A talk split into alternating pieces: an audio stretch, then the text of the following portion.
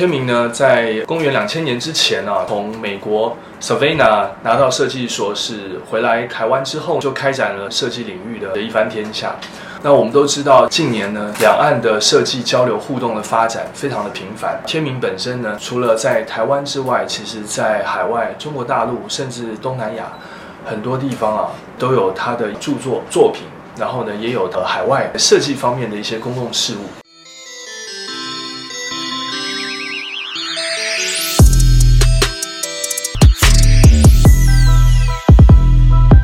今天很高兴，在我身边的是台湾室内设计中生代非常的重要的代表人物周天明周老师。在这二十年当中呢，我相信雅卡莫应该可以拍胸脯的来说，是台湾的室内设计行业当中啊，对于所谓的办公室空间设计，还有所谓的办公室空间文化的这种塑造，我相信你们绝对是啊各中好手，而且是所谓的一把手。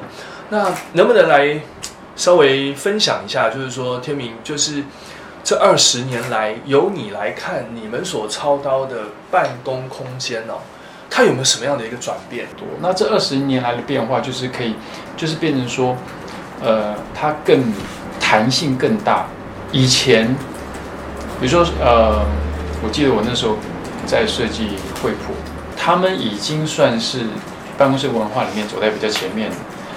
那个时候开始有大概三分之一的员工，你是可以不用每天到公司来报道的。你带个笔电，你就可以在任何地方上班。你有需要开会的时候，你才回去要开会。所以他们的一张桌子大概是三个人共同使用一张桌子。然后你进办公室，你就你你有自己一个呃有滚轮的活动的。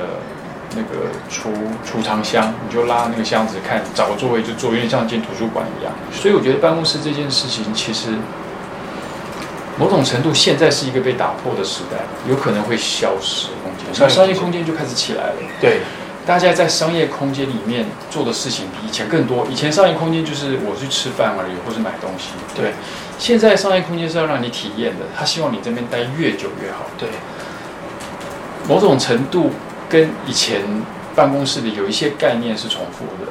总瓜的来看，对于雅卡莫而言呢，就是你们在设计的一个理念上面，或者是设计方法还有态度上，有没有什么是你们自己认为是呃你们所独有的？其实对于雅卡莫来说，设计理念就是没有理念，没有一个固定的风格或是形式，我们一定要去做，因为。我自己的认知，设计它其实不是艺术，是它是一个服务，是，所以，呃，不会去太坚持什么样的风格。对。那再来，另外一方面也是，我的个性也比较多元化，不喜欢守在同一个风格里，我也觉得无趣。对。所以最好是不一样的案子都做一做，不一样的风格都做一做，这样子也还。是一个有趣的事情，事情大概就解决一半，剩下的一半就是怎么样在这个通的逻辑里面加入一点趣味。嗯嗯嗯。那逻辑加上趣味，我觉得美感这件事就出来。所以不太从纯粹美感的角度去做设计，但再加一点的趣味，反而是最难的事物。你对于未来公司本身，其中在。空间设计这个领域呢，还是说做比较跨领域的事情？你认为哪一个是你未来可能还是会走的方向？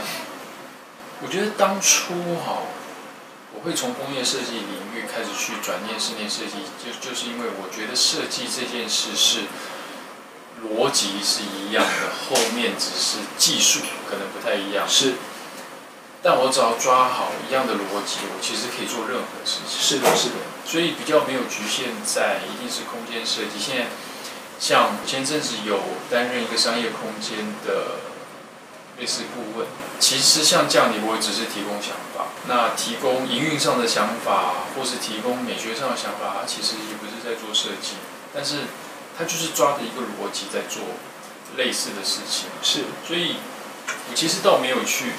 一定说，我只能做，我只要做空间设计。你说服装设计也好，好玩有趣的事情，我我也会想做。是，是那产品设计已经有有一点点在接触了，所以任何的设计，我觉得，呃，重点是好不好玩，好玩好像比较重要。对于公司运作来讲，我觉得必须要各司其职。是可是，在各司其职的前提下，他还是必须要去接触很多事情。否则，我觉得衔接不上，不是只有说跟我衔接的问题。那对于他自己的生活，我们年轻的时候，比如说二十出头的时候，我们在提供的是一个劳力。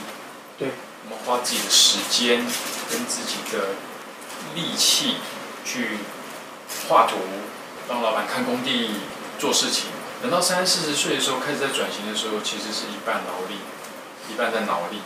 那慢慢年纪越大的时候，他每个人应该都一样，他就会越偏脑力，在帮你过你的生活，在帮你赚钱。是因为劳力已经不是我们的专长了。是我们的反应也变慢了，我们的力气也变小了，我们的时间也不够用。脑力这件事，到一定年纪以后，它反而会提供比劳力当初的报酬可能更大十倍的事情。是的，所以，呃，我也会希望说，在职场的各种层级的年轻人，他在职场的过程，其实他要想办法怎么样让他的劳力的部分变脑力。下一个二十年，我觉得设计公司的结构会再改变一次，是应该说更多其他领域的人会加进来了。室内设计最重要的部分，我觉得在思考，在文化，在文化。所以，你懂文化的人，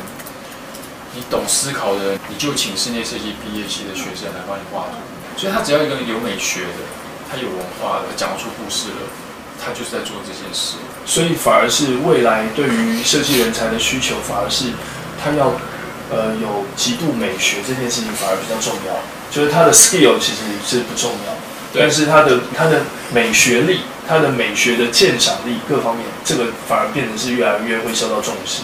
对啊，而且美学这件事，我觉得是相对的，其实它是一个对比落差，比较不文明的社会，它反而比较需要美学专家。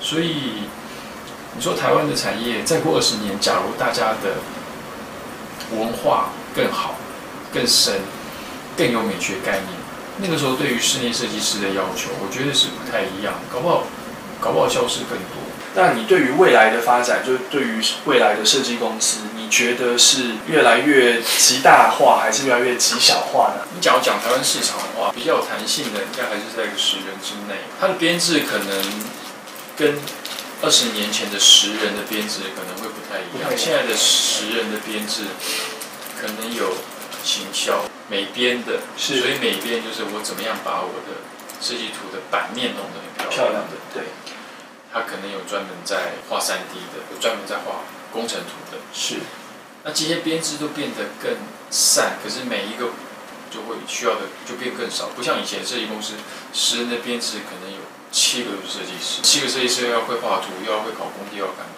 我觉得会拆拆到排版面要排得更厉害，是画那个效果图要画得更厉害。对，可是他们可能都不会其他人会的工作，是是它变成一真的是一个 team，在个人在做个人的事情。我觉得世界是宽广的，远比我们想象的还要宽广。是在有机会还有力气的时候，多去看看世界有多宽。所以就是要行万里路，胜读万卷书，多体验，多体验。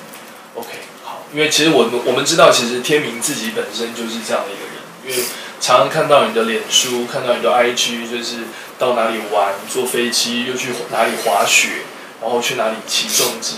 其实天明本身自己私底下的生活，卸下设计师光环，是一个非常注重休闲运动，甚至呢很注重跟家人互动的一个好先生、好爸爸。今天非常谢谢谢谢天明啊，给我们这么多的一些金玉良言。那当然，我们也希望就是说，未来能够看到天明呢，继续从我们这个中生代啊这一辈代表人物当中，引领我们，能够呢给予我们这个空间设计产业、室内设计产业呢一个新的一条指引跟新的一条明灯。因为我们非常期待啊，就是说，当然，因为你已经预见了啊，因为今天你也预告了我们一些未来可能会发生的一些演变变化，甚至你也看到了一些潜在的隐忧。当然，我相信你已经都做好了一些阴影的准备。那当然，我们也希望能够啊看到你类似像是领头羊，然后呢，让我们大家呢追随这样的一个脚步，然后呢重新找到这个产业它未来如何自处的方法。